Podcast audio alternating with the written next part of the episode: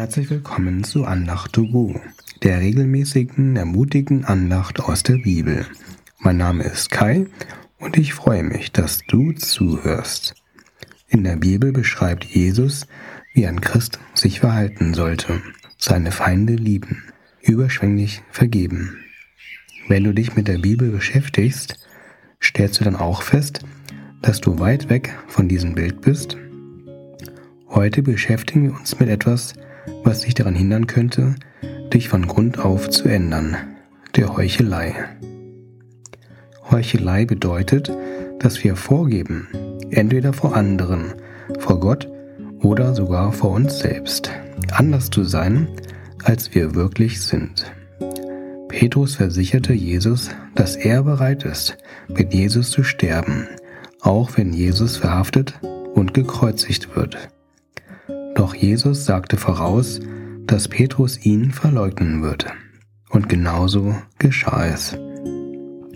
Vermutlich hat Petrus seinen eigenen Mut überschätzt und nicht Jesus etwas vorgemacht, sondern sich selbst.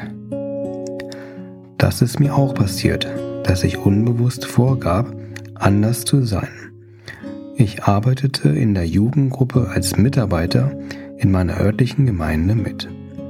Da war es so üblich, dass Teens und auch Mitarbeiter an ihrem Geburtstag ein Ständchen und ein Gebet erhielten.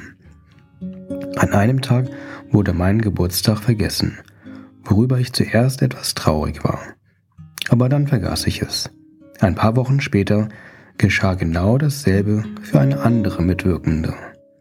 Meine eigenen Gefühle der Verletzung kamen wieder hoch, da dies an meinem vergessenen Geburtstag erinnerte. Zu Hause am Nachmittag dachte ich mir, ich muss mal eine Nachricht an den Jugendleiter schreiben, dass er doch besser darauf achten sollte, Geburtstage der Mitarbeiter nicht zu vergessen, die ja sogar ehrenamtlich sich engagieren.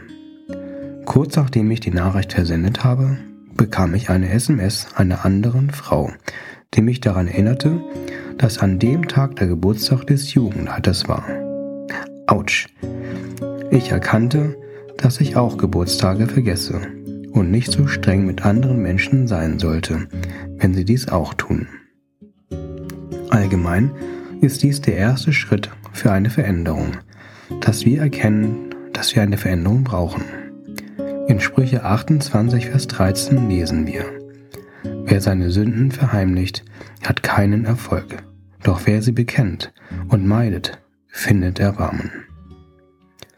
Wenn wir über Veränderung nachdenken, dann sollten wir nicht nur über unser Verhalten reflektieren, sondern auch über unsere Einstellung, unser Herz. In Sprüche vier, Vers dreiundzwanzig steht: Mit der größten Vorsicht hüte dein Herz, von ihm geht ja das Leben aus. Paulus ging noch einen Schritt weiter.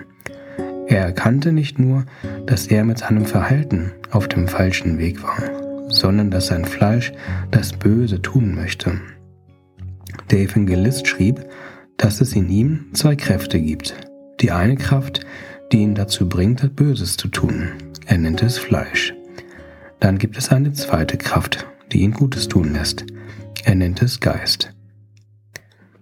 In Römer sieben, Verse achtzehn bis neunzehn schrieb Paulus: Ich weiß, dass in mir, das heißt in meinem Fleisch, nichts Gutes wohnt. Denn das Gute zu wollen, dazu bin ich bereit, aber nicht, es auszuführen. Ich tue nämlich nicht das Gute, das ich will, sondern das Böse, das ich nicht will, das tue ich. Lasse den Geist Gottes in dein Herz rein. Lasse ihn dein Herz reinigen. Was ist damit gemeint, mit der Reinigung unseres Herzens? Jesus sprach auch davon, als er die damalige geistliche Leitung aufs Äußerste für ihre Heuchelei kritisierte. Jesus spricht in Matthäus dreiundzwanzig, Vers sechsundzwanzig: Reinige zuerst, was im Becher ist, damit auch sein Äußeres rein wird. Den Pharisäer kam es sehr auf das äußere Erscheinungsbild an. Sie wollten geehrt, besonders begrüßt werden und Ansehen für ihre hohe Geistigkeit haben. Doch das Innere ihres Herzens haben sie vernachlässigt. Das sollte auch gesäubert werden. Wie konnten die Pharisäer damals und wie können wir heute unser Herz reinigen? Epheser fünf, Vers sechsundzwanzig spricht von der Reinigung im Wasserbad durch das Wort. Einerseits können wir Bibelverse über uns sprechen und auf unser Herz anwenden. Als ich dachte, wie denn der Jugendleiter den Geburtstag seiner Mitarbeiter vergessen kann, würde der Bibelvers in Matthäus sieben, Vers zwei übers Richten helfen. Andererseits hilft auch das folgende Bild. Genauso wie Jesus nach Jerusalem kam und wütend die Menschen aus dem Tempel vertrieb, weil sie aus dem Gebetshaus eine Räuberhöhle gemacht haben. Genauso können wir uns vorstellen, wie Jesus unser Herz betritt. Als seine Nachfolger sind wir auch der Tempel des Heiligen Geistes. Dann tut es uns gut, wenn wir Jesus erlauben, eine Tempelreinigung an unserem Herzen durchzuführen. Möchtest du eine mächtige Kraft in deinem Inneren haben, die bewirkt, Gutes zu tun?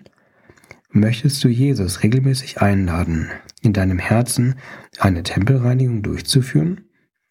Möchtest du aufhören, vorzugeben, jemand anderes zu sein und ganz ehrlich vor Gott und anderen Menschen werden? Wenn du diese Fragen mit Ja beantwortet hast, dann bete gern mit und erlebe dann, wie mächtig Gott in deinem Leben wirkt und eine nachhaltige Veränderung bewirkt. Jesus, danke, dass wir ehrlich vor dir sein dürfen. Danke, dass du gern in unserem Herzen aufräumst und uns reinigst. Zeige uns Bibelverse, die genau zu unserer Situation passen und in unserem Herzen mächtig wirken. Zeige uns, wo wir vorgeben, anders zu sein, als wir wirklich sind, unbewusst oder bewusst, vor uns selbst, vor anderen, vor dir. Amen.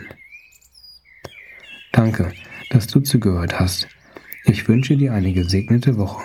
Ich wünsche dir, dass du eine nachhaltige Veränderung erlebst. Bis zum nächsten Mal. Auf Wiederhören. Dein Kai.